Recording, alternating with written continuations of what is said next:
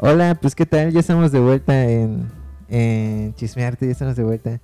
Y hoy están Pedro y Javi conmigo en la producción porque se nos acabaron las baterías de un micrófono. Pero pues qué creen, tenemos hoy un invitado muy muy importante para nosotros, eh, el doctor Luis Tejera de Yucunet. Licenciado, doctor, ¿cómo está? Hola, Santiago. Sí, así yo soy Santiago. Yo soy Santiago. Es en- eh, el doctor es participante del proyecto Yucunet, que es, en- que es un proyecto que ya habíamos platicado antes en el podcast y pues trata sobre la, pues, la implementación de, de una maestría en la, en la facultad en colaboración de la UADI con, con el Museo Macay, con la Universidad de la con el Museo de Bellas Artes de La Habana Sí, y con la Universidad Católica Portuguesa, ¿no? El doctor nos acompaña pues desde Portugal, ya nos volvimos internacionales, es chismearte internacional. Y pues vamos a empezar, ¿no? Ya la primera pregunta es ¿cuál es el papel de la Universidad Católica Portuguesa en Yucunet? hola Santiago, es un gusto estar aquí contigo, con vosotros. Nos, en, en la Escuela de las Artes, Uni- Universidad Católica Po- Portuguesa, temos du- duas tarefas. Una é apoiar a criação de duas maestrias em UADI, em, em para trabalhar temas da área da arte. E a segunda é contribuir para a qualidade do projeto. É uma das áreas que nós coordenamos. Eh, y la Universidad Católica Portuguesa, ¿cuál, cuál es su papel en, en Yucunet exactamente? ¿Qué es lo que hacen? Eh, ¿Ustedes ven la coordinación con ambos? ¿Con la las universidades? Duas coisas. As duas. ah, Ah, o- o- o- quando quando digo que é contribuir é, a- através da participação ujú, na criação da, das assinaturas ok. eh, que irão ter as duas maestrias ujú, e com a com a participação a- através dos talés e dos workshops aqui em, em Havana e essa troca de experiência é muito importante para nós outros e para todos os parceiros porque o objetivo é a criação de duas maestrias mas este é um objetivo de curto prazo. O objetivo é a criação de uma rede internacional onde institu- instituições de, de Mérida, de México, de Habana, de Cu- Santiago de Compostela, Espanha e de Porto podem criar e colaborar para promover estes temas de uma forma equilibrada ju- e- e junta. ok. Ok, muchas gracias. Eh, y en cuanto a...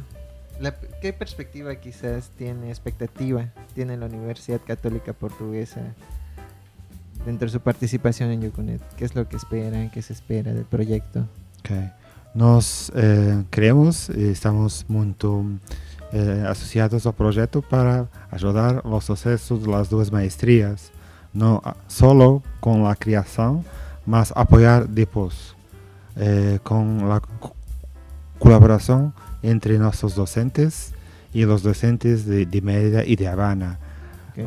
O objetivo é apoiar a investigação e a prática, as práticas artísticas que irão surgir depois da criação das maestrias. Ok, muchas gracias. Y con base al taller que se está desarrollando, que se desarrolla del 28 de agosto al 4 de septiembre, ¿qué tan importante es para el arte contemporáneo y las instituciones culturales la gestión de los proyectos? Ok, Esta uma boa, boa questão. Eh, a, a introdução de técnicas de gestão é importante para garantir que consegues cumprir tus objetivos co- conseguir gerir a complexidade de um projeto. Um projeto não é uma coisa simples, não é uma coisa linear. Eh, irão surgir problemas, questões, eh, e é importante perceber como fazer, como estruturar tu equipo, eh, gerir tus recursos e, e tuas ex- expectativas durante um projeto. Ok. ¿Y la autogestión es aplicable para la búsqueda de fondos para los artistas? Sí, claro. ¿Cuál es la importancia? O sea, ¿qué, ¿qué tan importante es? ¿Cuáles son sus palabras? ¿Cómo lo describiría? Ah, ah, hum, puedo decir que muchos dos artistas Ujú. tienen su suceso y, y si se ver o, o- o que se pasa en las redes sociales, eh, YouTube, eh, Twitter, TikTok, mo- a a parte dos artistas autopromove. Claro. Eh, es muy difícil por e- para, para dar un, un ejemplo, para una eh, marca de, de discos, de música, Ujú. eh, poder promover muchos artistas. Es muy, muy difícil. Y el número de personas que quieren dar a conocer su trabajo es muy grande. Y por tanto Oh. es fundamental que tú puedas saber cómo promover tu trabajo, cómo valorizar tu trabajo, Ujú. de forma a poder hacerlo. Es como un poquito este género, que no si es un género, en la música hay algo que se llama música indie, que es como lo independiente. Sería algo parecido a Es esto? un poco más do que eso. eh, cuando tienes bandas como Radiohead, saying that eh, eh, it's good. Eh, con bandas como eh, Radiohead going, que están independientes porque no quieren estar asociados a una productora. Sí. eh, lo- la idea de, eh, de ser es tu propio a gerir y poder decidir qué tipo de compromisos quieres hacer para promover tu música y para establecer una relación con tus fans, con tu base de apoyo. Sí. Y la relación es intermediada por las compañías si- o por un agente. Y si tú consigues tener control de ese, de ese proceso, puedes conseguir obtener lo que tú quieres. Y esto puede ser dinero, más puede no ser dinero, puede ser una relación muy diferente, más cercana, más próxima de las personas. Sí, ok. Entonces sí, sí es bien parecido, ¿no? Es como un poquito lo que se busca hacer con el, con los estudiantes que entran en la maestría, ¿no? Ya, sí, es Ok. exacto. Ok. ¿Y cuál diría usted que es la importancia de la formación en gestión cultural para modelos de negocios en estudiantes de grado y posgrado? Primero es importante eh, decir que un modelo de negocio. Un modelo de negocio es una forma de decir cómo es que tu negocio va a crear valor, va a entregar valor y capturar valor. Sí. Y valor es los servicios o los productos que tú haces. Ujú. Si tú eres un artista de graffiti, tu eh, trabajo es grafitar. Si tú eres un músico, es tocar. Sí. Eh, es importante que tú percebas eh, cómo tú vas a estructurar tu negocio, que son tus clientes, cuál es la forma de establecer una buena relación, cómo es que tú haces dinero, porque tú precisas de dinero para poder pagar las actividades y las personas con que vas a trabajar y los recursos que vas a necesitar. Si es un músico, vas a necesitar de tener eh, software, de tener un, equipo, un equipo. Si es un, un graffiti, tú vas a precisar de tener cosas para poder hacer tu trabajo y poder hacer las tus cosas. Claro, claro. Ok. ¿Y cree que en el competitivo ambiente empresarial se puede aprender escolarmente a, a hacer negocios? Yo creo que se puede aprender en cualquier lugar. En cualquier lugar. Tú puedes aprender en, en la universidad, puedes aprender en un museo, puedes aprender con personas si estás dispuesto a aprender, a partilhar tus ideas y a escuchar. Es importante que osas o que los otros tienen para decir y que pienses, que reflitas. ok, entonces digamos que se busca un poco el hacer algo más metódico a la hora de que tú puedes hacer negocios, ¿no? Cuando nos hablamos de modelo de negocio, es solamente una herramienta, un conjunto de técnicas que te ayudan a tu poder estructurar tus ideas, mas o valor está en las ideas. La herramienta apenas es un soporte, es un apoyo para poder hacer lo que, te- lo que tú quieres. Si es tocar música, si es faz- tirar fotografías, eso es importante.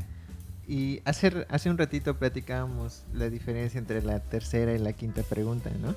Entonces, ¿cuál diría usted que es la diferencia de una gestión para un estudiante a, la una gestión para una institución?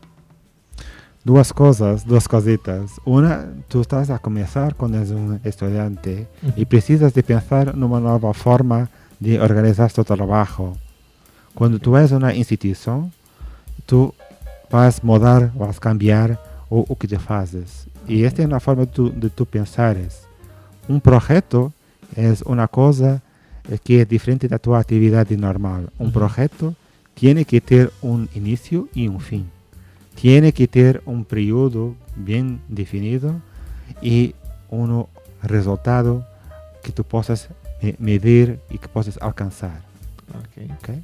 ok. So, portanto, escusa, eh, quando fazes um projeto, tu aproveitas esse projeto, por exemplo, tens em um museu uma exposição, é um projeto.